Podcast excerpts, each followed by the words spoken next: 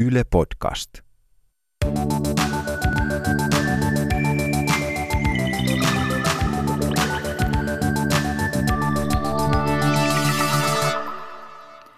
Mä en enää muista, milloin mä kuulin ensimmäisen kerran termin taloudellinen väkivalta, mutta sen mä muistan, että sain heti siitä kiinni, että mitä sillä tarkoitetaan.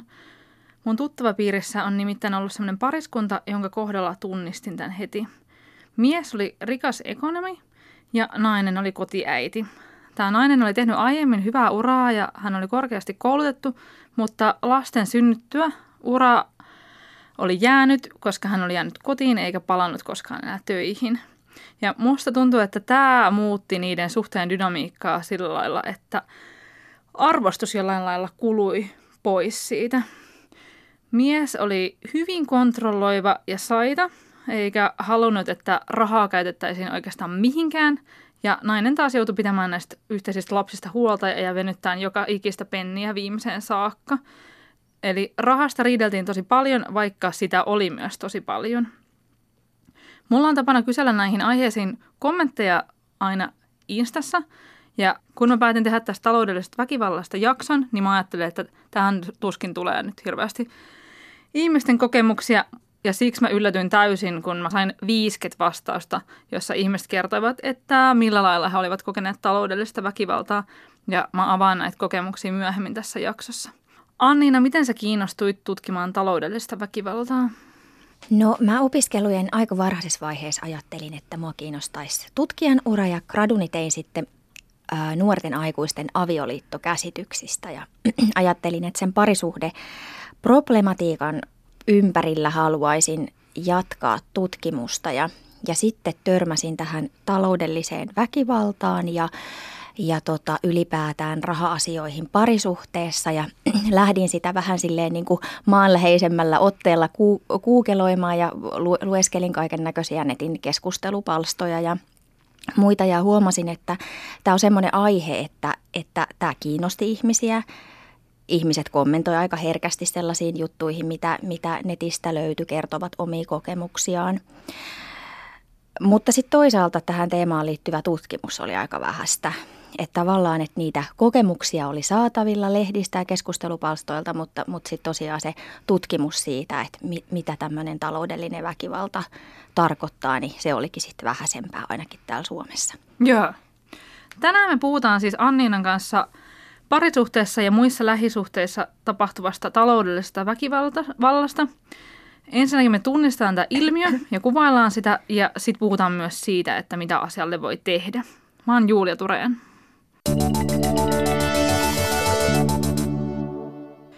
Anniina Kaittila, sä oot yliopiston lehtori Turun yliopistossa ja oot tutkinut pari vuotta sitten ilmestyneessä väitöskirjassasi muun muassa taloudellista väkivaltaa parisuhteessa. Eli aloitetaan sillä, että mitä tämä taloudellinen väkivalta tarkoittaa? No se taloudellinen väkivalta voi saada parisuhteessa aika monenlaisia muotoja ja me ollaan tehty tästä professori Leo Nykvistin kanssa artikkeli tämmöiseen meidän tie, tieteenalan sosiaalityön sosiaalipolitiikan lehteen Janukseen ja siellä tota, ö, luokiteltiin sitä taloudellista väkivaltaa niin kuin neljän esimerkin kautta. Ensimmäinen on tuossa käynnin rajoittaminen ja häiriköinti ja mitä se sitten konkreettisesti tarkoittaa, minkälaisia muotoja se esimerkiksi voi saada, niin se voi tarkoittaa ö, työssä käynnin häiriköintiä, esimerkiksi sitä, että että mies tekee kumppaninsa työpaikalle tämmöisiä iskuja, käy, käy siellä niin kuin piipahtelemassa ja vartioimassa, että mitä siellä työpaikalla tapahtuu. Usein näiden taustalla on mustasukkaisuus. Tai sitten voi soitella sinne työpaikalle kesken päivän niin moni kertoja, että, että se työnteko tulee oikeastaan aika mahdottomaksi.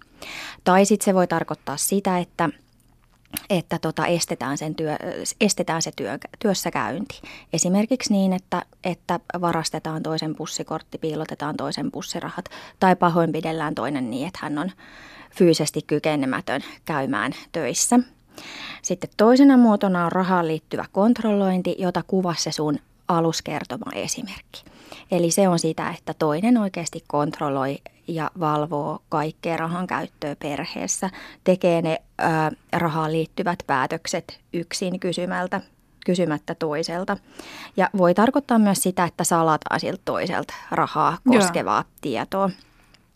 Esimerkiksi mun väikkäris oli semmoinen, semmoinen esimerkki, että vasta eron yhteydessä ää, tuli esiin tämmöiselle naiselle, että kuinka paljon hänen kumppanillaan oikeastaan oli sitä rahaa. Joo. Eli sitä oli pimitetty. Sitten on taloudellinen hyväksikäyttö, joka voi tarkoittaa rahan, käytön, tai siis rahan varastamista. Tai sitten se voi tarkoittaa, että tämä on aika tyypillinen taloudellinen väkivallan muoto, että otetaan velkaa toisen nimiin, esimerkiksi pikavippejä. Tai sitten käytetään perheen yhteisiä varoja omiin tarkoituksiin. Ja sitten on vielä neljäntenä muotona eron jälkeinen taloudellinen väkivalta. Eli se taloudellinen väkivalta ei todellakaan välttämättä niin kuin pääty siihen eroon.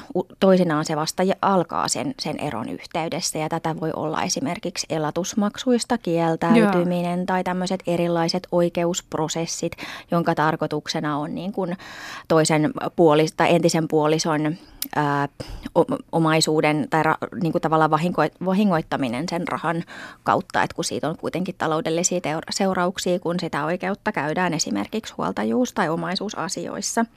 Ja sitten voi olla tämmöistä rahojen manipulointia, eli yhteisten varojen pimittämistä tai tuhoamista eron yhteydessä. Eli aika monenlaista kirjoa tuossa on. Mikä, mikä tässä niin kuin, taloudelliselle väkivallalle on ominaista? Yksi, niin kuin, mikä mulla tuli aika nopeasti mieleen, on se, että että tämä ei välttämättä liitykään siihen, että on vaikka ta- rahasta hirveän tiukkaa. Ei, ihan totta. Mun mielestä sun alkuesimerkki oli, oli tässä hyvä, eli se ei välttämättä todellakaan niin kuin paikannut niihin perheisiin, joissa, joissa on rahasta tiukkaa, vaan voi olla ihan kaikenlaisen tulotason perheissä, varsinkin niissä tilanteissa, jossa on sen rahan käytön kontrollointi. Se tavoite, että silloin rahaa voi olla hyvinkin paljon. Että mulla oli on ollut yksi sellainen esimerkki haastateltava, jolla oli hyvin varakas mies ja hän oli itsekin hyvin toimeen tuleva, mutta se, tämä mies niin kuin, ää, rajoitti hyvin tarkasti kaikkea sitä esimerkiksi. Hän vaati, että lapset käyvät kaupungin edullisimmalla parturilla ja harrastavat sellaisia harrastuksia, joihin menee mahdollisimman vähän rahaa. Eli tavallaan niin kuin sitä koko perheen rahan käyttää hyvin vahvasti kontrolloi, vaikka sitä rahasta ei koskaan ollutkaan pulaa. Tämä jotenkin niin kuin silleen piinallista, kun mä itse niin välillä huomaan itsessäni vaikka jotain niin kuin piheyskausia. Ja joskus on niin kuin valittanut mun miehelle, että sä käytät liikaa rahaa tohon asiaan. Ja sitten tulee että ei hemmetti, että eihän tämä nyt voi olla niin kuin mennä vielä mitenkään väkivallan puolelle. Mutta sitten toisaalta ehkä, ehkä sitä erottaa se, että mun mies ei esimerkiksi pelkää mua. Että sitten se vaan sanoo, että no, käytän mihin käytän ja sinä et siihen puutu tyyppisesti. Että, ja en, en siis enää niin tee tällaista, mutta joskus ta- taannoin olen tehnyt. Miten, tota, miten, sen väki, miten, miten sen tunnistaa, että se on niin nimenomaan väkivaltaa niin kuin taloudellista väkivaltaa, eikä vaan sellaista niin kuin, tiedätkö, nahistelua tai silleen, niin kuin, neuvottelua? Toi on tosi hyvä kysymys ja toihan on semmoinen väkivaltatutkijoiden ikuisuusteema, että et, et mikä, on, mikä on se, mikä määrittyy väkivallaksi. Mutta mun mielestä jotenkin itse ajattelen niin, että et menisin sen väkivallan kokijan niin kuin kokemukset edellä. Joo. Eli silloin, jos joku ajattelee tai joku kokee niin, että, että minuun kohdistuu rahan käytön kontrollia, hyväksikäyttöä, eron jälkeistä taloudellista väkivaltaa, niin mun mielestä silloin voidaan määritellä kyllä väkivallaksi. Et mun mielestä toi esimerkki oli hyvä, että mä luulen, että sun miehes ei kokenut olleensa väkivallan uhri tässä ja, ja tunnistan kyllä, mä voin kertoa, että munkin oma mies on joskus kyllä kysynyt, kun mä oon hänelle nipottanut jostain raha-asioista, että, että mihinkäs, kun mä oon siinä väikkärissä tehnyt tavallaan semmoista rahakonfliktien jatkumoa, niin hän on kysynyt, että mihinkäs, jossa tämä taloudellinen väkivalta on se äärimuoto, että mihin kategoriaan tämä, tämä sun toiminta nyt asettuu, mutta, mutta mä ajattelen just Joo. niin kuin... Että kyllä se on niin kuin kuitenkin, että on semmoinen niin kuin tasapaino siinä, että ei ole, sellaista, että ei ole sellainen niin kuin valtasuhde, että toisella olisi enemmän sitä valtaa kuin toisella. Kyllä, just näin, hyvin, hyvin kiteytetty, joo. Tota, no mites, onko tämä niin kuin sukupuolittunutta. Mun Insta-seuraajat nyt on niin kuin naisia, joten, joten se oli aika ilmiselvää, että nämä niin kuin vastaajat oli naisia ja kertoivat, miten, ja useimmiten nämä oli kyse oli heteropariskunnissa, missä, missä niin kuin mies oli kontrolloinut, mutta, mutta onko tämä, niin kuin, tiedetäänkö tästä, että, että, että, että kuka uhri ja kuka tekijä yleensä? No tämän taloudellisen väkivallan osalta on mittaaminen ollut aika haastavaa. Et, et ne, mit, miten tätä ollaan tutkittu, niin ollaan tyypillisimmin lähetty kerää esimerkiksi turvakotiaineistoa turvakodissa olevilta naisilta haastattelujen kautta, että millä, minkälaisia kokemuksia on ollut väkivallasta tai sitten tämmöisten naisuhritutkimusten kautta on kartotettu ylipäätään väkivallan kokemuksia. Eli semmoista niin kuin tavallaan kattavaa, koko väestön kattavaa kyselyaineistoa, Aivan. joka tavallaan sisältäisi nämä kaikki tämän taloudellisen väkivallan muodot, niin ei ole juuri tehty. Että tämä taloudellinen väkivaltahan on vähän käsitteenä tämmöinen äh, hankala, koska eri ihmisillä on varmaan erilaisia ajatuksia siitä, että mitä se pitää ja sisällä. että moni mitä... kuulee tämän termin ensimmäistä kertaa nyt, että, että ei ole silleen, niin kuin mitenkään kauhean tuttu asia. Niin, niinpä, niinpä, just näin. Ja sun kysymykseen, että, että kohdistuuko se naisiin, miehiin vai kumpaankin, niin varmasti kohdistuu kumpaankin, mutta naiset on varmaan niin kuin niissä aineistoissa, mitä, mitä on kerätty, niin näyttää paikantuvan erityisesti naisia. Ja sitten ää, taloudellinen väkivalta on toisinaan aika useinkin kytköksissä sit muuhun väkivaltaan, Joo. fyysiseen ja henkiseen, että, että niin, semmoisessa tavallaan kontrolloivassa väkivallassa, missä, missä mies fyysisesti pahoinpitelee kumppaniaan, käyttää henkistä ja taloudellista väkivaltaa, niin tämä on niin kuin siinä, siinä sitten yhtenä muotona. Joo, joo. No mennään, mennään muutamiin esimerkkeihin ja aletaan avata tätä termiä vielä niiden kautta.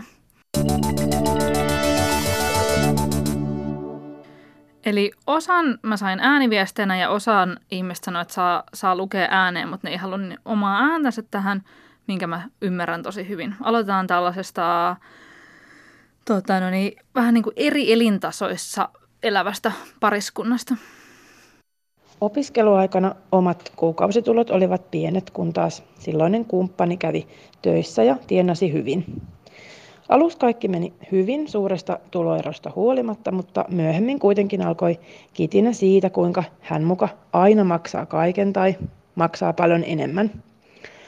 Hän ymmärrettävästi myös halusi käyttää rahaa esimerkiksi matkusteluun tai ulkona syömiseen, mihin taas omilla tuloilla ei ollut samassa määrin mahdollisuutta.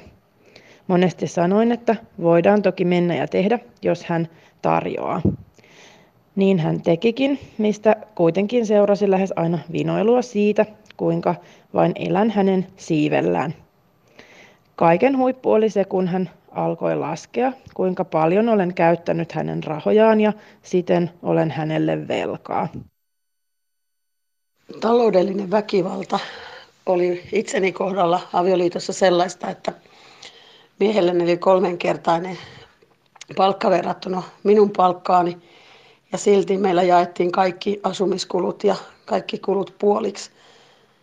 Ja täytyy sanoa, että aika tiukilla oli välillä, että Visa oli aika täpissä itsellä useissa kuukausissa vuodesta. Että, että mun mielestä se oli aika karseta, jonka tajusi vasta eron jälkeen, mitä oli kokenut. Näissä esimerkiksi, esimerkiksi tuli usein vastaan se, että ihmiset vasta niin kuin jälkikäteen tajusivat, että mitä ne oli kokenut. Onko tämä niin tyypillistä tässä?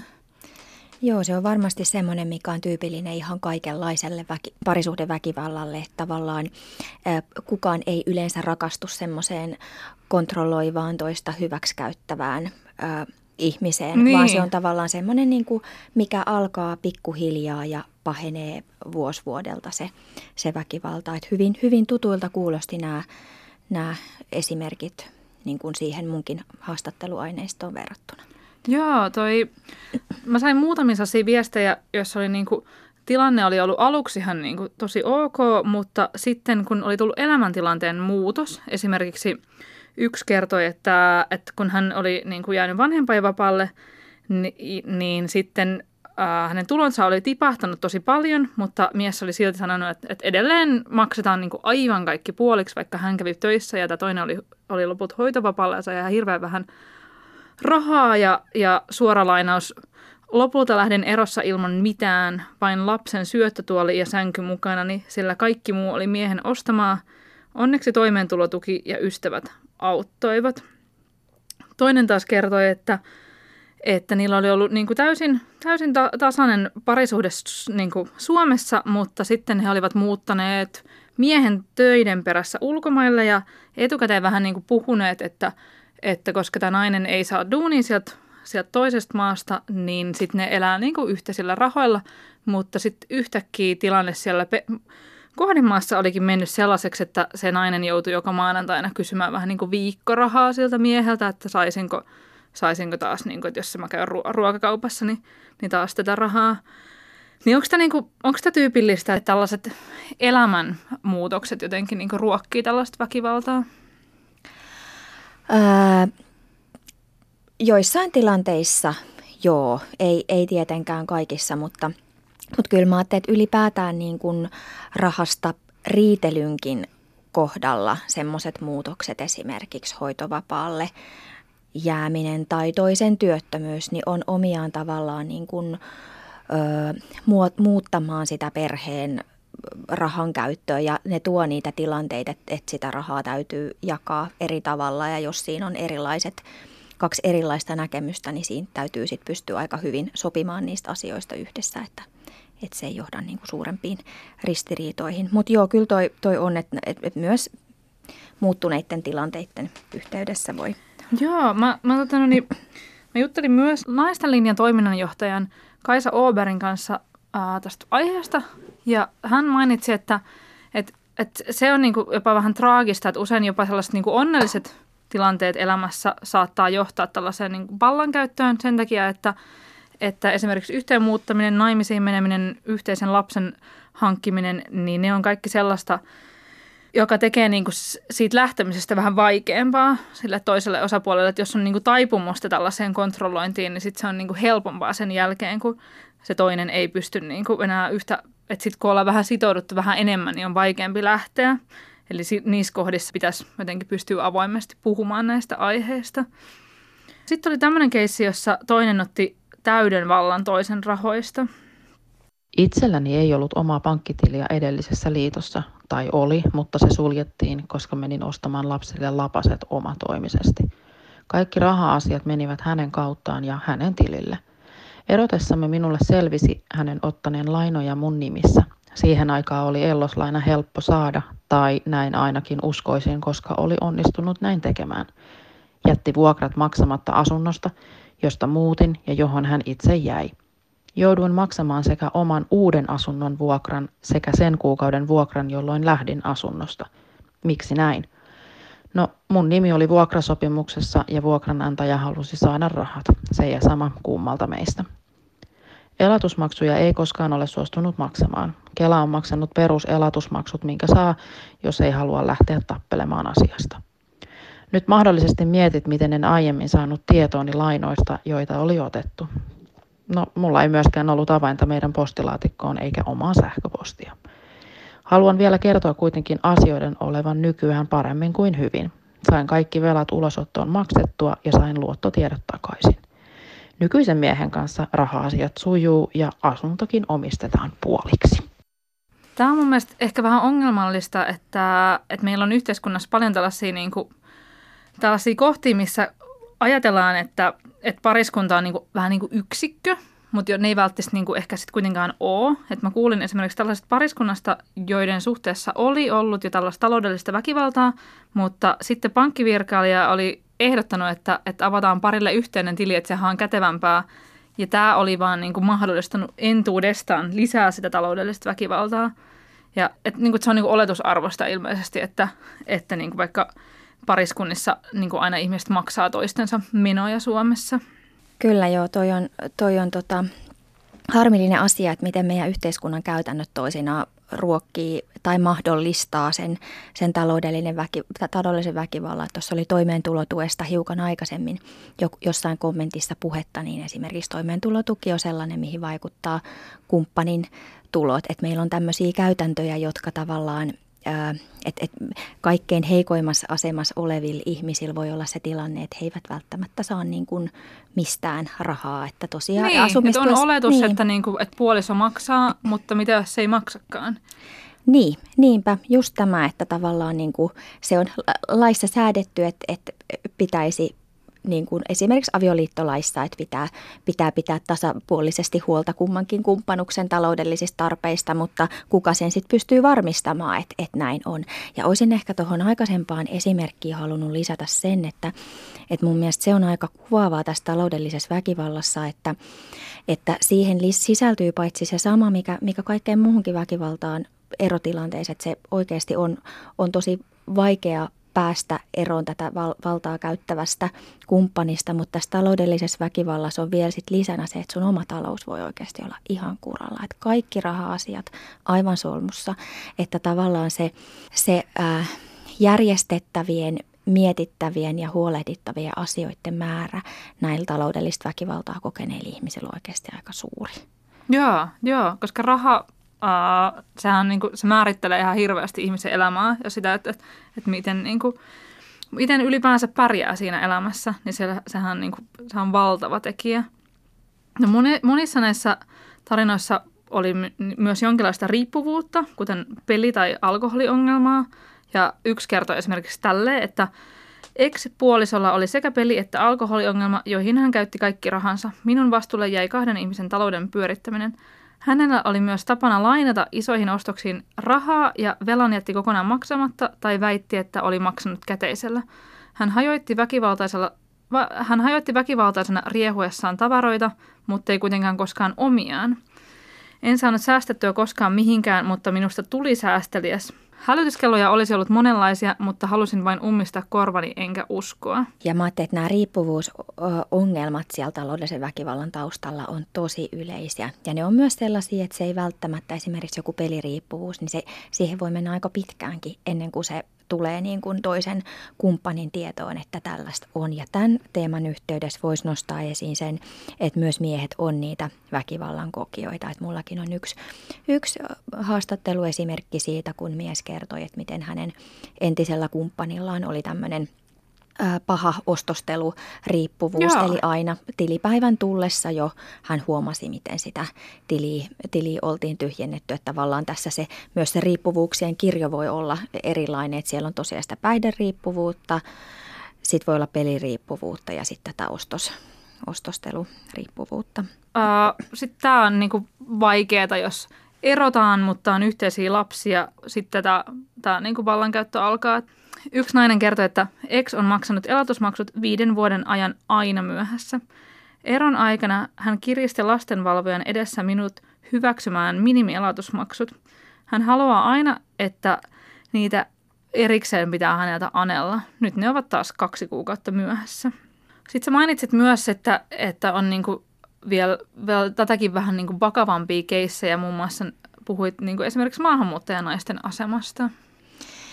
Joo, että mä ajattelen, että taloudellinen väkivalta voi kohdata ihan, ihan ketä tahansa, mutta erityisen haavoittavaa se on juuri tällaisissa ää, ryhmissä, joissa, joissa on jo jotenkin niin kuin, heikon, haavoittuvammassa asemassa. Joo. Esimerkiksi juuri maahanmuuttajanaiset, joille ei ole välttämättä tietoa siitä, että miten vasta maahan tulee, että miten, miten Suomessa pankkiasiat, järjestelmä toimii, miten, niin kuin, millä tavalla on mahdollista saada apua siinä tilanteessa, jos haluaa lähteä pois tästä tämmöisestä väkivaltaisesta suhteesta. Ja sama sitten toisaalta, jos on, jos on kovin köyhä perhe, heikko tulotaso, niin tavallaan se vaikeus lähtee sen takia, että, että tietää, että oma, oma taloudellinen tilanne menisi sitten vielä huonompaan suuntaan. Jos jättäisi tämmöisen kontrolloivan miehen, niin tietysti painaa siellä taustalla. Joo. No mä sain näitä keissejä niin paljon, että – että mä päätin tehdä tästä vielä erikseen yle.fi kautta oppimiseen jutun. Ja no yksi esimerkiksi kertoo, että hänen isänsä oli hallinnoinut hänen tilejään pitkälle aikuisuuteen saakka. Ja toinen kertoi, että mies ajeli Mersulla ja pukeutui bossin pukuun, mutta silti valitti, jos nainen vosti lapsilleen vanukasta jälkiruuaksi, että se oli liian kallista. Ja mä pyysin just tätä naista linjan toiminnanjohtaja Kaisa Oberia kommentoimaan, että mikä näissä tilanteissa on tyypillistä ja mistä voi saada apua. Ja kannattaa käydä lukemassa siellä.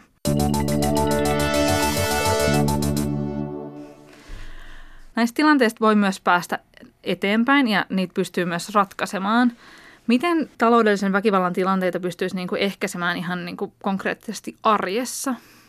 No mä ajattelen, että rahasta puhuminen mahdollisimman varhaisessa vaiheessa, että se on jotenkin jännä, että miten edelleenkin ää, aika, aikaisessa vaiheessa nuoret voi jutella siitä, että haluaako lapsia ja haluaako omistusasuntoa ja minkälaisessa maassa haluaisi asua. Ja oikeasti aika semmoisia niin vakavia ja pitkällä meneviä juttuja, mutta tämä raha ei todellakaan ole siellä niin kuin top-aiheiden Tämä joukossa. todella huomannut. Joo, että se on edelleen niin kuin semmoinen tapu. Ja mä ajattelin, että siinä kohtaa, että, että jos se tulee kehiin vasta sitten, kun muutetaan yhteen tai mennään naimisiin tai syntyy lapsi, niin sitten ollaan jo vähän niin kuin myöhässä. Että näitä pitäisi pystyy jotenkin Se kynnys sitten niin saattaa kasvaa siinä vaiheessa tosi paljon. Mä nykyään sanon, että ekat viisi kertaa tuntuu kiusalliselta puhua rahasta puolison kanssa, mutta sit sen jälkeen sitten tulee arkista.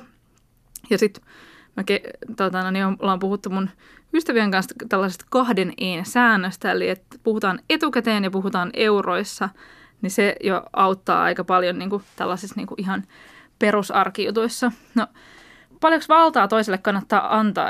Meillä on esimerkiksi sellainen tilanne, että mä aika usein maksan meidän laskuja, koska se on vähän niin kuin yksi kotitöistä ja mä oon niin kuin ottanut sen hanskaan, kun taas mun mies vaikka laittaa ruokaa. Niin, että paljonko tavallaan kannattaa niin kuin toiseen luottaa niissä, niin. niissä raha-asioissa. Joo, toi onkin hyvä kysymys. Mä ajattelen, että se on tosi tärkeää, että, että jokaisella olisi niin kuin taidot hallita sitä taloutta, taidot käyttää Joo. nettipankkia, hoitaa omia raha-asioita. Ja kyllä mä ajattelen, että se on ihan hyvä seurata, niin kuin, vaikka toinen hoitaskin niitä laskuja. Mäkin inhoan laskujen maksamista ja, ja meilläkin on silleen, että mun mies hoitaa niistä niin kuin suurimman osan, mutta, mutta silti musta se on tärkeää, että itse niin kuin seuraa sitä rahaliikennettä, että pysyy kärryillä siitä, että miten paljon sitä omaa rahaa Joo, on. koska mä, niin kuin, mä juttelin kerran yhden avioerojuristin kanssa ja hän sanoi, että hänen puheleen tulee usein ihmisiä, joilla ei, jotka on niin aivan varakkaita ja, ja hyvin toimeentulevia, mutta heillä ei oikeastaan mitään haju siitä, että suurin piirtein, että paljonko se tienaa ja paljonko heidän elämiseen kuluu. Että, niin kuin, että puoliso on hoitanut aina niin vahvasti kaiken, että he, nyt, he, niin kuin, nyt kun on ero tulossa, niin he niin kuin putoaa siinä niin kuin taidollisesti jotenkin tyhjän päälle. Ja minusta on niin yllättävää.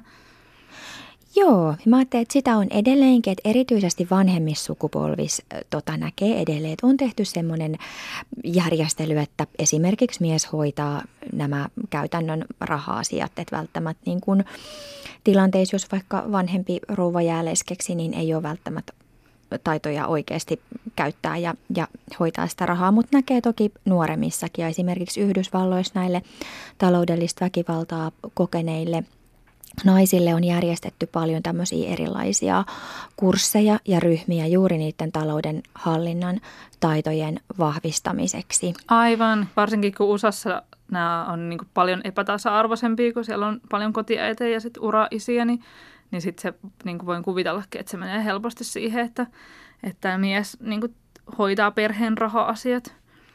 Sitten mä mietin myös sitä, että, että pitäisi niin pitää huolta siitä, että – että kaikki isot omistukset on molempien nimissä. Että vaikka jos maksetaan yhdessä asuntoa, niin sitten sen asuntolainan pitää olla monen, molempien nimissä ja, ja tälle, että et ei jää silleen niin kuin yhtäkkiä, tai että ei laita niin kuin nimeä johonkin sen paperiin, mistä ei ole niin kuin ihan varma, että mistä tässä on nyt on kyse.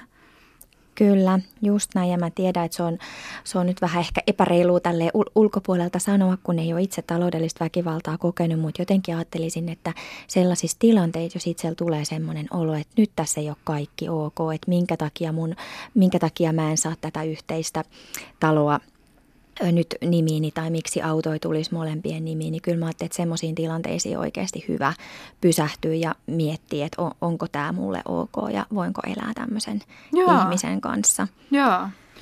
Tota, no sitten tietenkin niin kuin näissä niin kuin vakavammissa keisseissä, väkivaltakeisseissä ylipäänsä, niin, niin se on, on, on toki aina silleen niin kuin tekijä on se joka on siinä vastuussa eikä uhri. Eli jos sellaista kokee oikeasti rankkaa taloudellista väkivaltaa, niin ei siinä pidä lähteä syyttelemään itseään. Mä oon myös tehnyt juttuja fyysisestä väkivallasta parisuhteessa, niin, niin usein se edelleen menee silleen, että uhri kyllä löytää aina niin kuin syitä itsestä, että miksi, että jos mä olisin tehnyt tää, näin, tai jos mä olisin ollut lempeämpi, tai jos mä olisin ollut fiksumpi, tai puhunut aikaisemmin tästä asiasta, niin sitten tätä ei olisi tapahtunut. Tämä Kaisa Ober mainitsi, että jos on niin kuin väkivaltaa parisuhteessa, niin hän ei lähtisi niin kuin pariterapiaan, vaan hän lähtisi niin kuin hakemaan yksilötasolla apua, tyyli vaikka ää, naisten linjalta, koska yleensä jos mennään niin kuin pariterapiaan, niin sitten tämä dominoivampi osapuoli saattaa saada vaan niin kuin äänensä kuuluviin ja toinen ei välttämättä uskalla sanoa niitä kaikkia asioita, mitä se haluaisi sanoa. Osaat sanoa, että mistä kaikkea niin sit tällaisissa oike, niin ta, oikeasti, siis mä tarkoitan niin tällaisissa vakavissa keisseissä, niin, niin pystyisi saamaan apua?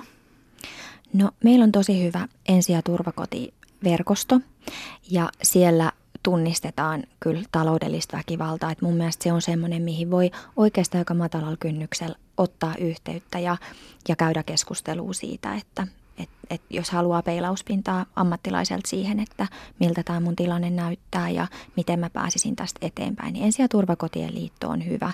Ja mä ajattelin, että kyllä toki kasvatus- ja perheneuvonnastakin se on ihan totta, että väkivaltatapauksissa ei ole hyvä lähteä niin kuin se, se pariterapia edellä liikenteeseen, mutta sieltäkin voi saada kyllä yksilöaikoja. Sitten mä ajattelen, että aikuissosiaalityö on yksi tärkeä paikka, jossa hahmotetaan ihmisen elämäntilannet hyvinkin kokonaisvaltaisesti ja siellä on tosi hyvät tämmöiset palveluohjauksen taidot, eli osataan ohjata sitten talous- ja velkaneuvontaa ja muihin tarpeellisiin palveluihin sitten tarpeen mukaan. Ja mä ajattelin, että tuohon ehkä voisi vielä palata, mitä sanoit tuosta tuosta, että se ei ole koskaan, koskaan niin kuin uhrin vastuulla se väkivallan lopettaminen. Mä että näissä, näissä kaikkein kraaveimmissa keisseissä, niin se tavallaan, se on osa sitä väkivallan kehää, että se väkivallan tekijä saa sen väkivallan uhrin jotenkin tuntemaan niin, että se on hänen vikansa, siis tämän uhrin vika. Että se, se, se tavallaan niin kuin, se on usein semmoista hyvin syyllistävää ja kontrolloivaa ja niissä tilanteissa mä ajattelen, että se, se avun saaminen on kyllä ihan ääreistä tärkeä. Ja siellä, siellä se turvakoti on mun mielestä niin kuin hyvä semmoinen paikka, joka, joka näihin neuvoo. Ja turvakoteihinhan ei ole, että vaikka siellä on tämmöisiä ympärivuorokautisia paikkoja, turvakotiin voi mennä asumaan, mutta sinne voi myös mennä juttelemaan ihan niin kuin Aivan. matalammalla kynnyksellä. Joo. Ja yksi tutkija, kenen kanssa mä, ketä mä oon haastatellut tuosta fyysisestä väkivallasta, niin mainitsi, että, että ihan vaan se, että purkaa asiaa vaikka jollekin kaverille, vähän kysyä, että onko tämä normaalia, onko teilläkin tällaista. Niin sitten jos kaveri sanoo, että no itse asiassa ei kyllä ole normaalia, että ei kuulosta, ei kuulosta kauhean hyvältä, niin se jo voi saada ihmisen niin kuin silmiä avautumaan, koska just tämä on se suuri ongelma näissä, että jos ei sitä tunnista. Joo, ihan totta. Tuo on tosi hyvä näkökulma, että, että varmaan tärkein on just se, että ei jää yksin. Mä ajattelin, että näissä taloudellisen hyväksikäytön kontrolloinnin muodoissa toi on tosi tyypillistä, että sit vaikka miehen naiseen kohdistamassa väkivallassa, että yritetään eristää sitä väkivallan uhria, yritetään eristää sitä naista hänen sosiaalisista Joo. verkostoista, ystävistä ja perheistä ja ja ammattilaisistakin.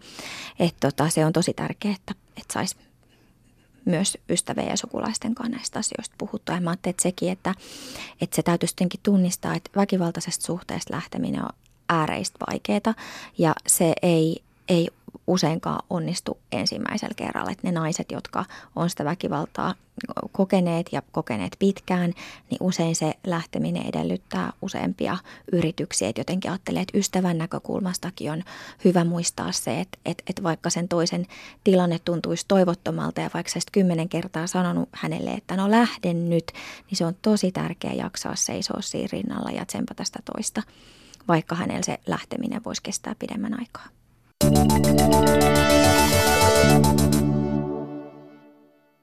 No tänään on ollut vähän synkät aiheet meillä käsittelyssä, mutta mä en kuitenkaan halua luopua tästä mun loppukevennyksestä, eli satunnaisesta knoppitiedosta, jota kysyn mun vieraalta. Eli Anniina, nyt haetaan vuosilukua, siis vuosilukua. Minä vuonna naimisissa olevat naiset saivat alkaa solmia työsopimuksen itsenäisesti ilman aviomiehensä suostumusta Suomessa? Olipa paha. 31. Ää, 22. Aika lähellä. Mutta tämä kyllä kuvastaa myös sitä, että niinku, et, et mikäli tää, tässä on niinku sukupuolittuneisuutta, niin sillä on myös niinku historialliset taustat, että jos vasta vuonna 1922 ihminen on saanut sopia niin kuin, ää, niin kuin solmi työsopimuksen ilman, että on kysynyt niin kuin miekkoseltansa lupaa, niin on se, siitä ei kauhean pitkä aika ole. Ihan totta ja musta se on hyvä, että sä otit tämän tähän loppuun, että tämmöisellä niin kuin sukupuolten välisellä eriarvoisuudella on tosi pitkät perinteet. Ja... Niitä ei ole niin kuin tänään keksitty. Mm. Hei kiitos Annina tosi tosi paljon, kun tulit avaamaan tätä termiä ja juttelemaan näistä aiheista. Kiitos sulle, oli mukava tulla. Ja hyvä kuulija, jos sä et ole kuunnellut vielä tämän podcastin muita jaksoja, niin nehän löytyy Yle Areenasta. Eli toimin näin. Me Areenaan, pistät tämän podcastin sydämellä suosikiksi ja tilaat siitä sydämen vierestä ilmoituksen, niin sitten tiedät aina ensimmäisenä, kun uusi jakso on saateltu maailmalle. Ja tietysti nämä kaikki jaksot löytyy myös Spotifysta ja muista peruspodcast-äpeistä. Kiitos seurasta ja moikka!